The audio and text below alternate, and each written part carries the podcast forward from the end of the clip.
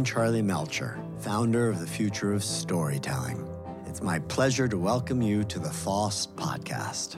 If this is your first time listening, I'm so glad to have you with us. And if you're someone who's listened to and enjoyed the show before, thank you for your continued support.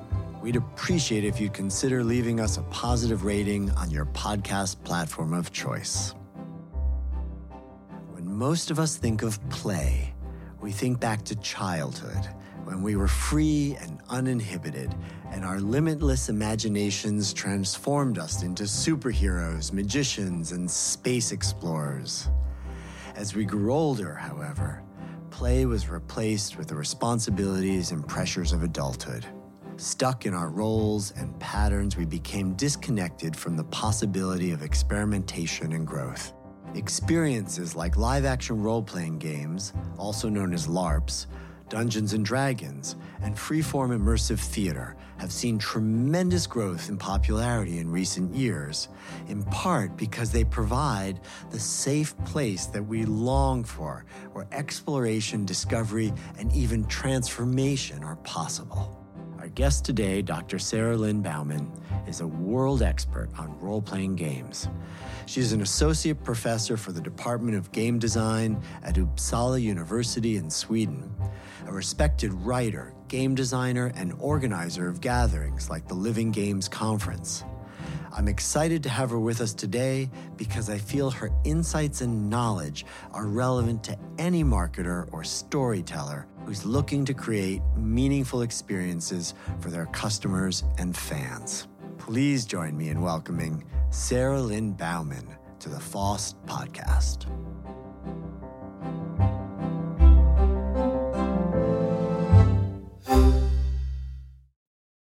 Sarah, welcome to the Future of Storytelling podcast. Thank you so much. Thank you for having me. So, I'd love to hear you tell us a little bit about your background with live action role playing games and how this became something that you got involved in. Sure. I mean, I started with online gaming actually, um, playing text based uh, Dungeons and Dragons essentially um, with friends on the internet. And um, I didn't go to my first LARP until I was 19. And I had taken an improv class. So I was really familiar and conversant in improv and somebody was like hey we're playing vampires down at this you know university would you like to join? And and i was like oh it's like improv? Great. And um, so I just basically would go and improv uh, and just ask people questions like, Do you think Jesus was a vampire? You know, like just like really kind of weird metaphysical questions. And I found out like several sessions in that there was this character sheet and all these rules, and people were like throwing rock, paper, scissors at me. And I didn't really understand, you know, any of that. I was really just more immersed in the character that was my start. Vampire role playing is one of the most popular types of, of both tabletop and LARP out there. Um, it came out in the early 90s. Uh, and so, uh, yeah, that was my first my first experience. And was there a experience doing live action role playing that was really moving or super memorable for you?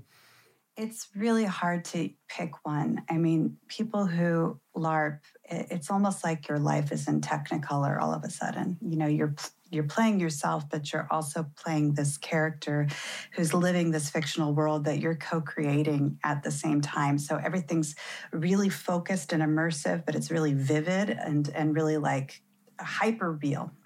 And so, you know, there's several memories that come to mind as you're talking. I mean, one that is coming to mind the most is when I met my husband, uh, Kjell Hedgard Hugaas. Actually, I, I'd known him for a while. We were playing, it was a, actually a, a Nordic style vampire LARP. You know, fast forward several decades later, a couple decades later. And I'm in a Polish castle and I'm dressed in this like, you know, Renaissance gown.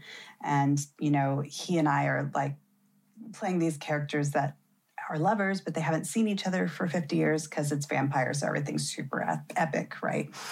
And, um, you know, they're kind of in this should we or shouldn't we you know, dynamic. And finally they see each other and they're just captivated. And I, like I could feel myself flinging against the wall just by, you know, pure eyesight, just looking at each other. And my purse fell to the ground. And all these people were coming up to us, trying to interact with us. And we're like, no. And we like stayed in that moment. It was just so incredibly intense. It's like, you know, king and queen of this like twisted castle. Wow. um, and those are kinds of moments where it's almost like you you see your soul kind of coming out in a way that we don't often get invited to interact in daily life. And a lot of LARPers are kind of chasing that experience over and over again and hoping it will happen again. Those who don't know, what is a LARP, a live action role playing game? Sure. So it's basically spontaneous co creative expression within uh, a bounded playfulness. So like we're playing these fictional characters within this fictional setting and we can improvise. We can co-create with each other. It's very similar to theatrical improvisation where you maybe have a couple of prompts but the rest of it is coming from you. But it tends to not have an audience and it tends to be pretty serious. Even if it's a, a fun larp you're still playing for several hours often uh, or even days. So you're in that character and in that fiction for a long period of time. Are there certain types of larps? Uh, I know you mentioned Nordic LARPing, for example. How does that differ from other countries? It's very difficult to define Nordic LARP, and anytime we try, other Nordic LARPers are like, no, no, no, that's not what that means. But for the sake of simplicity, it tends to be uh, very immersive experiences that don't have a lot of mechanics. Um, they tend to be focused on um, social realism. So oftentimes they're very serious themes like being in a prison camp or being you know an immigrant waiting to get into a country uh, for asylum for example. Um, and or playing out a certain period of history in a very very socially realistic way. Like 1942 is a norwegian larp where um, they basically played a weekend of occupied norway so some people are playing the Germans and some people are playing the Norwegians, and they're just role playing out what their grandfathers did, you know, and, and they're reading these old stories and they're trying to faithfully recreate what life would have been like during that time. So it's not necessarily a big dramatic story, it's like smaller moments. Uh, there tends to be a, a, a strong social justice component, I would say, to Nordic LARP a strong emphasis on trying to understand things like oppression and marginalization and um, you know what's at the core of democracy and how do we foster that in people? What would a person in the us have as one of their first examples of doing a larp or something that they could reference? Well nordic larp is is uh, already a little bit on the avant-garde even for LARP in the Nordic countries, which is often fantasy based, um, you know, playing in the woods or post apocalyptic, that kind of thing. So, actually, quite similar as you would find in, in the US. US LARP in general tends to be a lot more mechanics heavy. So, even if you're both playing a fantasy LARP, if you're in Sweden, it's probably a lot more realistic fantasy, if that makes sense. You're not calling out numbers when you're hitting people with the foam sword. You're like, you know, kind of like imagining what it's like to be an elf, I guess. And uh, do most people really dress the part? It very much varies from LARP culture to LARP culture. The very first LARP I ever went to, I actually didn't play in. Uh, I was 16 years old, and it was a bunch of people out in the park just hitting each other with swords and sometimes they might have a tabard on that's made out of like bed sheets. I mean like very very very basic costuming. And that larp is called Amtgard and it's a highly popular in several different countries all over the world uh, sport.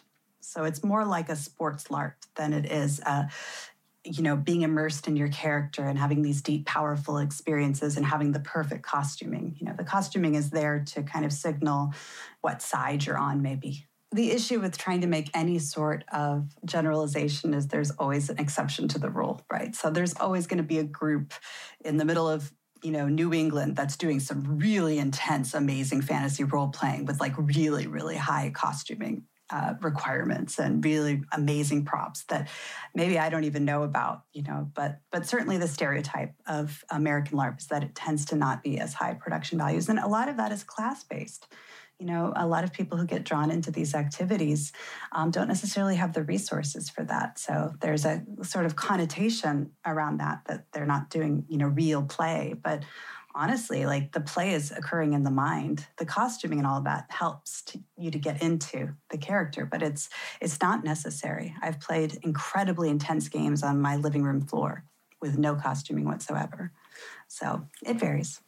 And have you seen the popularity of LARPing grow? I, I definitely think it is. Um, there's a lot more media coverage of role playing games in general, like Stranger Things. They have tabletop role playing on that show. And so a lot of young people are getting exposed to um, role playing in a way that's not. Uh, the satanic panic, you know, like it was in the 80s when, you know, some of us were still alive or were alive back then, uh, where there was a lot of stigma around it. It's, it's, it's a little bit better now, and um, people aren't necessarily having these connotations attached to it. LARP is absolutely exploding in China in the last few years. Uh, since around 2015, in China, they they have what's called Jubensha, which stands for script kill, which is a very, uh, but it's basically murder mysteries. They have 30,000 or more. It's, it might be close to 65,000 studios right now that are doing these murder mystery style games or similar. Some of them are historical dramas. It just, you know, in the last few years has completely exploded and become a commercial medium in ways that in the West we haven't really seen it uh, yet take off. What do you think people are getting out of participating in LARPs? I think that people feel really powerless in life.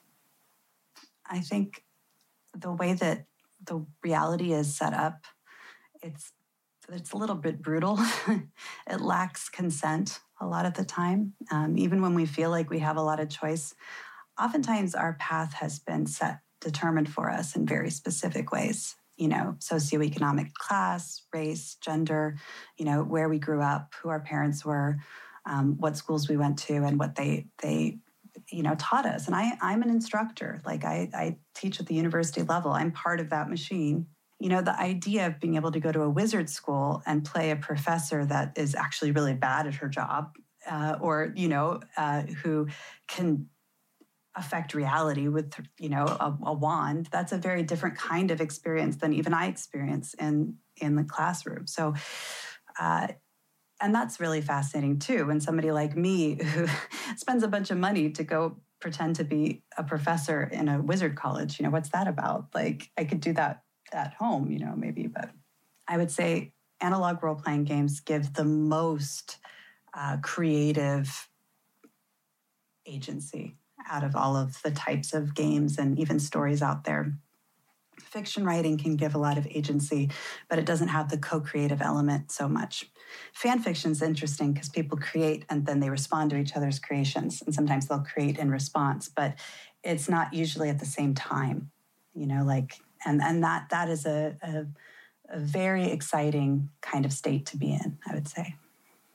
I would put forth that I think LARPing is going to become, you know, very big, in part because this intense shift that we are living through from unidirectional media, where everything used to be one way and we had no choice but to passively consume it, to an age now with the internet and, and games where people expect to have a role to play and are just actually coming into their own with that sense of comfort in in being able to co-create and have that agency.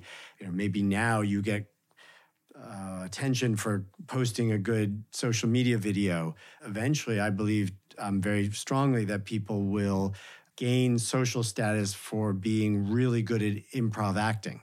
So I really see LARPing as the vanguard of this new era that we're entering of the people formerly known as the audience becoming the actors that we're going to really start to celebrate you know not just celebrities who are in movies that are fixed but our fellow players who are able to really bring unbelievable creativity and imagination and depth of their of their character and their souls to the the games to the stories that they're going to live with others. Mm, I hope that's true.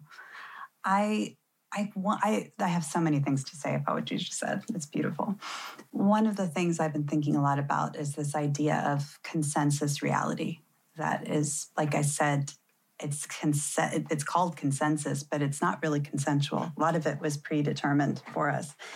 Keith Johnstone in the book Impro talks about this how he had to train actors out of acting in order to improvise like he had to train them how to to unatrophy these muscles of creativity because they'd been beaten out of them so even though they're technically playing they're not really playing. They're actually doing this very studied rehearsed structured activity that is high stakes. Like if they get it wrong then they lose their job right?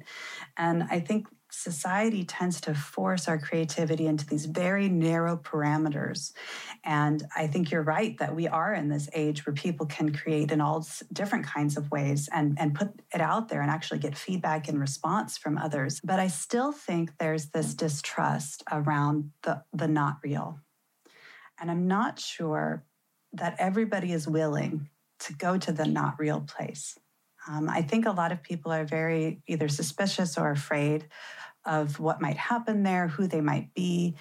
Uh, often, like, I don't know how I would you know what if i embarrass myself? What if i don't know how to do it? What if you know because we we always want to be so capable and and show ourselves as as socially capable.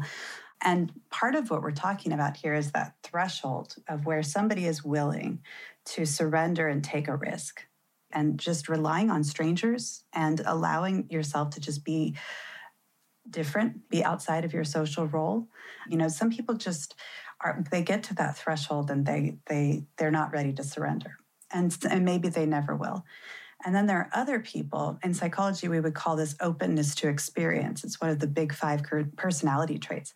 I would say that people are drawn to all of these sort of activities on the spectrum probably have a tendency towards having that high openness to experience trait where it's like huh yeah i'll try that. And then oftentimes they'll try a related subculture and a, you know another group where they're slightly askew from the social reality that we call the quote unquote real world for whatever reason. But um, oftentimes there'll be these overlapping subcultures um, and often there's that i think that common element of being curious about ways that that reality could be slightly different and and and testing those those boundaries.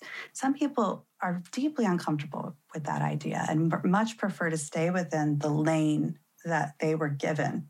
I don't know if that's an orientation or if it's i mean i know it's socially conditioned but i i i do think there's an orientation element to it. One of the things that i think about when i think of and have done some role playing is that it leaves me realizing that the role that I consider to be my primary identity is also constructed, right? That it, it gives me that opportunity to kind of have a mirror to what I think of as Charlie um, as a day to day. Just put it in quotes, right? Charlie. Air quotes, Charlie, and realize that for whatever reason, that is a role also, even though you, until you play another one, you might not think about that. I wonder if that's one of the things that's uh, a reward for people in doing these things is it it gets them to question or see other decisions and other parts of personality that are constructed and and just like a decision you make you know you make a decision like oh i'm going to be a faithful husband.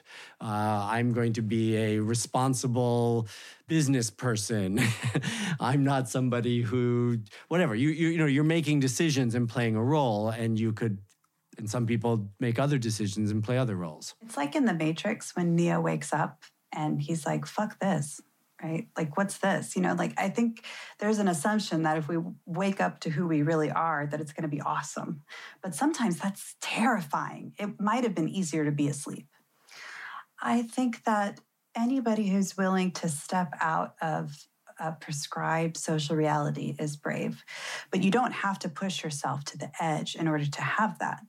And your edge is going to look different from my edge. It, it's about your relationship to your own being in the world And that, that moment of deciding when you come back, that's agency. And even if it's deciding to go back to your previous social role, at least it was a decision. It wasn't something that you were forced into. It's something that you you had that choice point. You had that moment. And you had things that you were afraid to lose. And that's fine. I, I, I can't fully let go in LARPs because of my status. I don't feel like I can fully release. I don't feel like I can fully show the range of, of what's in me because people look to me with a certain expectation of the authority that I carry, right? And if I'm so too surrendered, if I'm not completely or even slightly in control of myself, I might say or do something that actually really harms someone or dispels an important projection that they have on me that is is something that they carry with them that helps them decide to go to academia for example. I mean that's a lot of weight to carry you know when you're a, a community leader. So i just want to again acknowledge that you even putting yourself in that situation and, and being in the inquiry of how far do i want to go that's a powerful state. I mean it sounds amazing. It sounds all of a sudden, as you said that, I felt the weight of so many years of Charlie, be the good boy. Yeah. yeah. You know, this is what you're supposed to do. This is how you're supposed to be in the world. This is what you do to be successful. And, and, you don't make those conscious choices even really right as you say it's kind of programmed in from school from uh, society and then what happens when you can say, uh, hey, I can let go of all of that? And what would it mean to start from scratch? Or how different would you be? And you can still be the good boy when you're doing that. Like, it's just that you have a different set of agreements, social agreements now, where you're allowed to be the bad boy or whatever it is you're exploring. Um, you know, and um, I'm stuck in my group, good girl, right now, big time, because I feel all of this weight of my station, especially now that I'm stepping into a new job and I'm in a, a you know really old and traditioned university that has all this weight behind it, you know, and I feel like I have to uphold that somehow. Um, and yet I'm being asked to talk about play, and I don't really have space for play in my life at all right now. So even as we're talking and I'm remembering and I'm trying to really be in what it felt like to be these characters, I'm like, why don't I do that more often? Why am I talking about it in that abstracted way? I think you and I are a lot alike, actually. We're the observers often, you know, and we're trying to make sense of it. How transformative have these LARPs been for people? Like, do you see people show up, play a role that's completely different than their own, and then leave changed? There are plenty of people who role play that don't feel transformed at all by it, and that's totally valid. Like, it, I don't want to in, in, any way negate their experience. Um, there are people that don't want to have a transformative experience. They want to have fun. They want to let off steam. They want to forget about reality for a while. That escapism, which I don't care for that word, but but some people will claim it. They'll be like, "I love to escape." It's like, okay, great, but I kind of take Tolkien's side in this. It's like, what are you escaping to? What are you finding there? What are you redeeming in yourself from these experiences? And that's the gold that I really want. It's less about the experience itself and more what happens after. So, for example, probably the most profound experience I ever had was in a LARP called Just a Little Lovin'. And this is a LARP about uh, the AIDS crisis in the 1980s. Um, and you play three days of um, three years of time uh, in the early 80s where they didn't know anything about the virus. And it's this very permissive kind of environment where everybody's role playing out, you know, hooking up and having these experimental, like psychedelic, for example, experiences or tantra or, you know, I should say neo tantra, you know, homoerotic experiences, et cetera. Um, and then they experience loss and grief and community healing. And then they do it again and do it again. I've played this LARP three times now, and I've always played the same character. And the first time I played her, I was playing the, the Neo Tantra uh, guide, um, a, a, straight woman, one of the only straight characters in the LARP. Of course, that that becomes very nebulous very quickly in that game. Like the starting point is straight, but like we said, you know, that's all a construct. So, um, but uh, what I found in that character, what I was what I was wanting to find in that character was spiritual peace You know, I have a tremendous amount of anxiety, and that is very difficult to manage. And it's getting, I think it's getting worse as I get older, actually. And so, yet I played this character who had answers, and she had states that weren't anxious. Um, doesn't mean she didn't have her issues. You know, um, in a lot of ways, she was probably uh, more naive than me. Uh, but uh, I played that character, and I was in this totally blissed out state at the end of the LARP where and this is going to sound weird, but I was ready to die. My character, we have to walk up this hill and, and you're kind of facing your own mortality. And she was totally pieced out. She was like praying to the goddess and saying, okay, on to the next incarnation, you know? And then we broke the LARP and they made us de roll right away. And I lost it. All of my anxiety started crashing in, all of that, that quote unquote Sarah-ness, that construct of me that I didn't even know I was I was holding at bay. And I was like, oh, that's what I'm holding all the time. And so that's why I keep playing that character. And then I, I do the practices and I try to figure out, okay, what state ha- was she able to attain? Because I that happened in my body, so I clearly can go there, right? And each time I played her, it became easier and easier. And and I think that it's that practicing, practicing different states of being. So it's not just experiencing them once, but actually in training in your body what it's like to be more brave or to be a leader or to be vulnerable or whatever it is, feel more inner peace. I think that is really the transformative power of these these kinds of games. Yeah, I love that. I keep wanting to compare this now back to uh, some of the classic understanding of storytelling, where people have learned from other characters. Like you read about a, char- a, character in a book and you have insight into how they see the world, or you watch a, a different character on a movie and you learn something about the world through their eyes. But it's very different than actually living in that character. Um, you know, watching the character and learning something versus embodying the character and feeling something. And so I guess that seems to me to be also why uh, role playing games and LARPing has such incredible opportunities for us to not just you know learn about different parts of ourselves, but but perhaps also all sorts of other therapeutic or um, almost you know health related uh, outcomes. And uh, and and also perhaps in a whole category of empathy, right? Of just all of a sudden trying to really have access to understanding how someone very different from you um, sees and shows up in the world. And then the challenge is how do I go back to myself and the, the life that I was leading after having that insight, after taking that perspective and gleaning what I gleaned, which was probably quite overwhelming if you're going that deep. Then who am I? And so, what I'm really interested in is the integration pieces. Like, um, yes, the LARP is interesting, but what do we take with us? I think that's the key right there. Like, what am I distilling? What am I taking with me? And what is it like to instantiate not just in my you know cognition my but in my body like you're talking about what does it feel like to have that embodied cognition of inner peace as this person that's a much harder question. And how do I keep that state that I experienced there or some version of it? How do I keep returning to it without that frame that got me there? Because I never got there before. So some people leave it bounded in that space and they think they need to LARP in order to feel that. I started going to these weekend workshops where we just basically profoundly fuck with the idea of self, right? like where we're just like, okay, let's completely rewrite our scripts of who we are and see what happens. What if you were operating from a completely different set of precepts about the world? Like, let's say I have this core belief that reality is dangerous, which I do. I feel that way all the time. Like just even being in this room, I could potentially bump into something and you know hurt myself. Like that's kind of my my story about the world.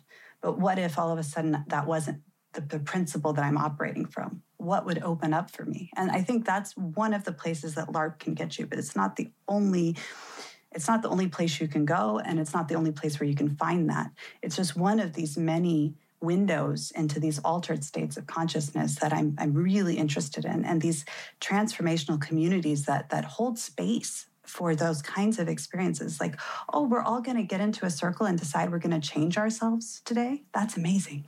What's going to happen? This is fascinating you know? Um, i don't want to put larp on this pedestal like it's the only way to get to these deep insights. It's one medium of many. It just happens to be the one that I've been studying for a very long time. And I've, I have a lot of experience in my body of being in hundreds of different characters over the years different fictional, you know, I mean, that's, that's, most people don't get to even get outside their one self. Or maybe they have multiples, they don't necessarily acknowledge that, but you know, they they have very set parameters. You're holding these two precepts at the same time. You're holding the eunice and you're holding the character. And that's just a fascinating space to operate in. Is there some hope that you have for the future of LARPing and how it might impact society? Yes, um, it's not so much about LARPing, but it's about learning the skills to co create reality and to, to consciously create ourselves. I think that I think it's very clear that the world we've set up is unsustainable. Uh, that the structures that we've built are, you know, at their they're being challenged in some pretty significant ways. Um, and we may get to a point. I'd say we're already at a point where we have to really make a choice about the world that we want to create out here. And um, a lot of people don't feel like they have the capability to do that. And what I think is, is profound about LARP, going back to that agency, is realizing, oh, wow, I, I spilled that secret. And then the next day, all of this happened. Like realizing just the tiniest little action can actually have tremendous impact.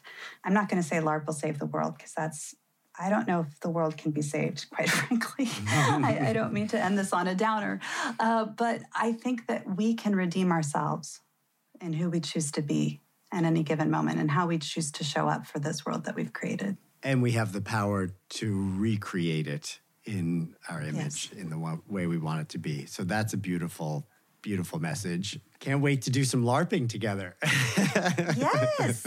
Let's make it happen. Let's make it happen. Let's not get too too stuck in the good girl and uh, good boy okay. that we, you know, that we don't indulge that inner child that didn't get to fully express themselves. Sarah, thank you so much for sharing with us today. It's been such a pleasure to talk with you.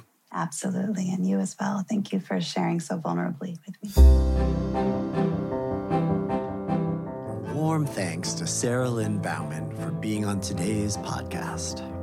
To learn more about her research, please visit the links in the episode's description.